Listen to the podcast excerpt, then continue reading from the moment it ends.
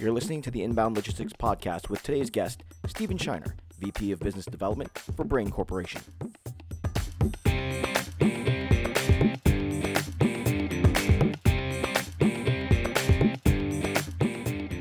When it comes to robotics permeating the industry, it's not a question of if, but when. But while low level tasks continue to see adoption, higher level jobs require a bit more brain power. And getting there isn't as easy as online videos make it seem. Stephen Shiner of Brain Corporation joins us to talk about what's real, what's not quite there just yet, and whether you should be on the lookout for Terminators anytime soon. My guest today on the Inbound Logistics Podcast is Stephen Shiner, Vice President of Business Development for Brain Corporation. Stephen, thank you so much for waking up so early to talk with the Inbound Logistics Podcast today. Oh, my pleasure. Stephen, uh, can you give my audience a little bit of information about who you are, how you got involved in the industry, and what you do right now with uh, Brain Corporation? Well, I've been a, a, marketing and sales executive for the last 35, 40 years and, and very heavily involved in technology at early startups and uh, uh, really cutting edge technologies. And I just happened to have met the, the CEO, Eugene Izhikevich, and we started talking about what he was doing with his business model. I was very intrigued, and, and when he asked me to come on board, I couldn't say no. I mean, what BrainCorp is, is all about is is navigation and basically solving um, a really hard problem that most companies fail to fail to solve. So what he uh, really realized is is that the vast majority of people can get their products to what we call YouTube ready. You can get a video on YouTube. It shows something navigating in an indoor space, but it's not a commercially viable product. But it looks like it could get there. And what we've discovered is getting that last 15% is really where all the money is spent in terms of being able to turn equipment into robotics. Oh yeah, right. The the name Brain Corporation, kind of an odd name. How did that come about? Well, it just so happens that the two founders of the company uh, are both neuroscientists, in fact, world famous neuroscientists.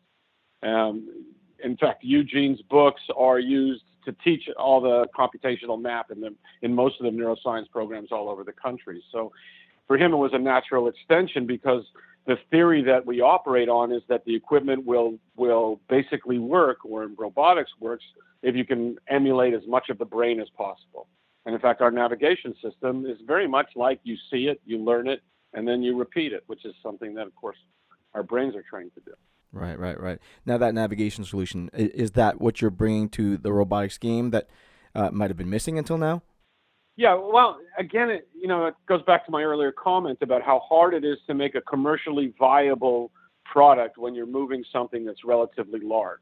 Mm. Right? It's easy enough if it's a Roomba and if it bung, bangs into your foot, it's not the end of the world or it hits the wall, it's not going to go through a wall. When you're, you're dealing with a forklift or an 800 pound cleaning piece of equipment, you know, floor equipment, if it goes into the wall, it takes the wall with it.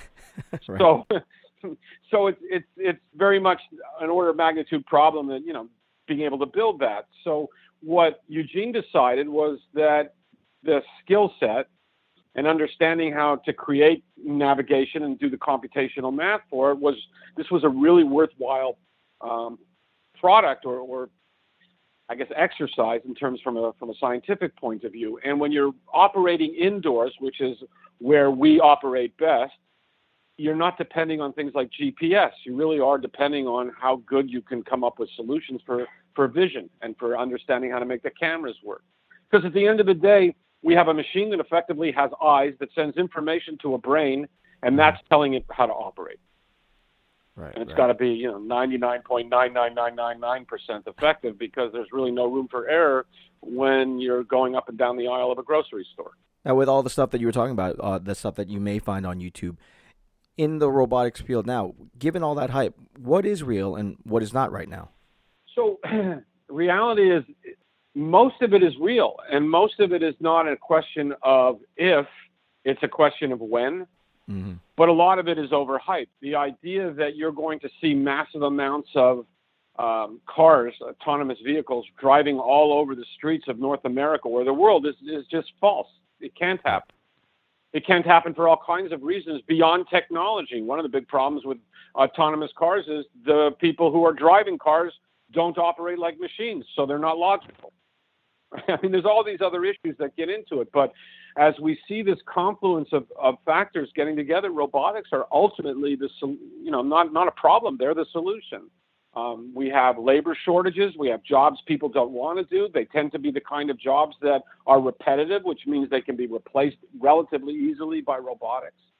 And we'll see over time between robotics and AI that machines will replace a, a lot of high value or very low value labor jobs. And ultimately, you know, it'll it'll move its way up into the into the jobs that are pure pure brain power. You know, mm. I mean, I would not I would not feel safe if I was a doctor either. Wow. well, I mean, just think about what happens when a hundred million pieces of equipment that are monitoring people all over the all over the place share that information in one pool. You think that the machine could do a better job of diagnosing you than a doctor who went to medical school 25 years ago? The robot's hands are going to be much colder, I would think, though. Yeah, they will, and but and the bill will probably be bigger. Welcome to America, but but but so I, it's going to. But it's not. It's a disruptive technology. It doesn't mean it's all bad. Right, right. right. That's the key. Now, speaking of that, which sectors do you think then show the most immediate promise for for robot applications?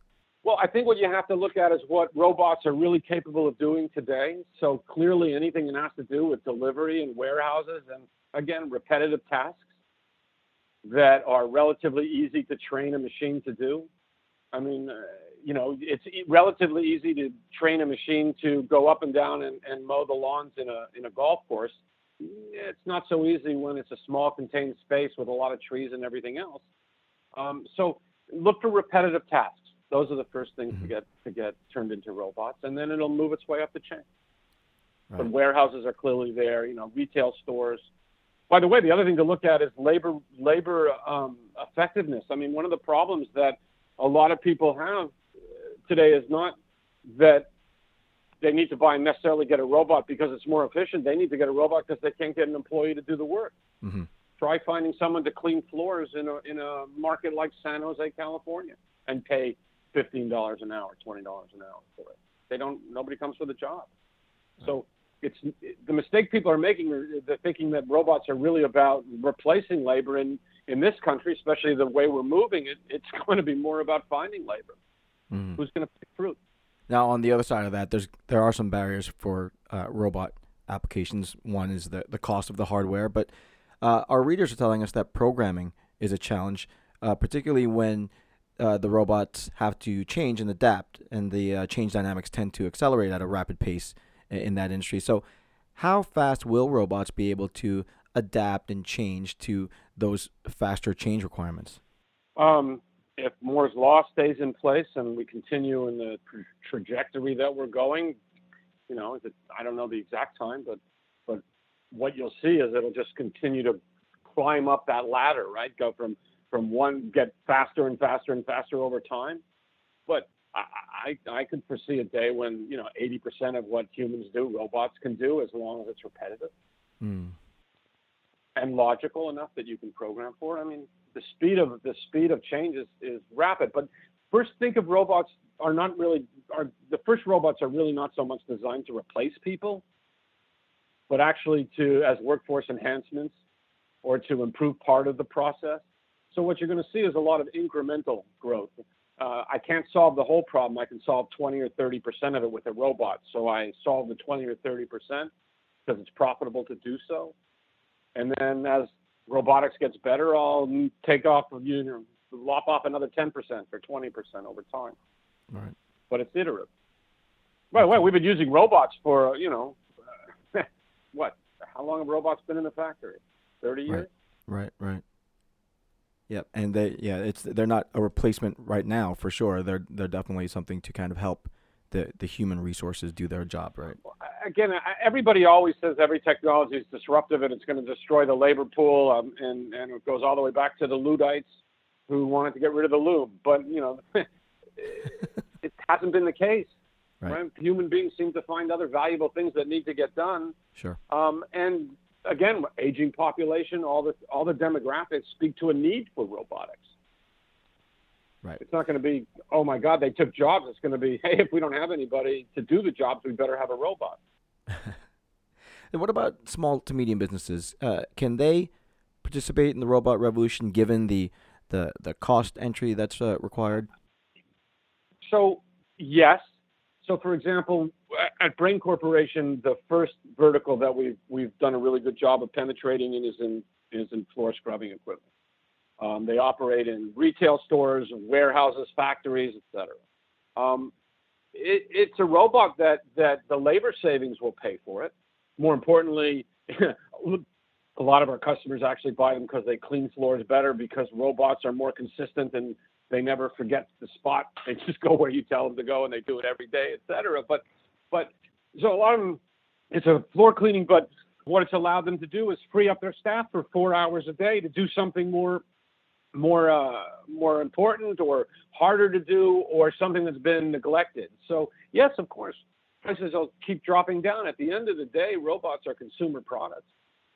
They follow that same, you know, they'll follow that same kind of trajectory. The things that make robots expensive, like lidar and and different kinds of cameras and the computing power required, all gets cheaper and cheaper.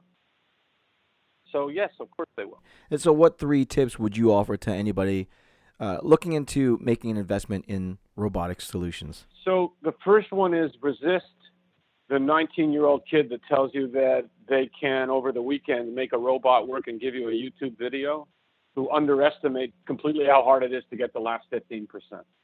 So we, we very often now get two kinds of inquiries. The one that we like the best, quite frankly, is the one that said, I just spent a million and a half dollars and I'm 85% home and I can't figure out how to get the last 15% and I'm tired of spending money on it. So I caution you to believe that it's that easy to do because it just isn't. Um, the second thing is is find a core competence that you can that you can really do well and partner for the other things that you need because that's the other problem that that we run into, especially with startups, is that it's really difficult to be good at two things that are really difficult. So, for example, if you're trying to build a warehouse management stack to do something unique, like pull things off a shelf, and at the same time you've got to take half your workforce and have them figure out how to navigate to the shelf, you're better off you're better off putting all your people on the one high value thing that you do that's unique than in something that somebody else can do for you. And then the third thing is just, you know, don't think of the replacing 100% of what you do. Look for the pieces that make sense. If you can replace 40 or 50% of what you do with a robot, that probably is enough or may be enough. At the end of the day, if you have a security robot, for example, and all it does is reduces the amount of people that you have on a late shift that you have trouble filling, that's enough to justify a robot. $1,500 a month or $2,000 a month employee that you can't find. So you have to think about the think about it incrementally. It's not very rarely will it be a total solution, but it more and more is becoming part of the solution. And we're definitely very far off from Cyberdyne and Terminators, right? Um, I hope so. you hesitated there. yeah, not the toy though. oh right, right. Okay, good enough. Um, so where can uh, our audience go to find out more information uh, about Brain Corporation's offerings? Well, this may shock you, but we have a website. Um, oh, it's braincorporation.com. Okay. So that's a that's a great first step. Or um, you know, you can always check in Google. We're in we're in San Diego, so we welcome visits, especially in the winter, from all the folks bending metal in Wisconsin. We're pretty, you know, we're we're we're there. Excellent, great, Stephen Shiner. Thank you so much for taking some time to talk with us, and uh, we'll see you in the future with uh, the robots right next to us. Great, I appreciate you taking the time to speak to me. Inbound Logistics Magazine is the information leader in supply chain and logistics management. Start your free print and digital subscription today by visiting bit.ly slash getil. That's bit dot ly slash get underscore il and stay ahead of the 3PL game.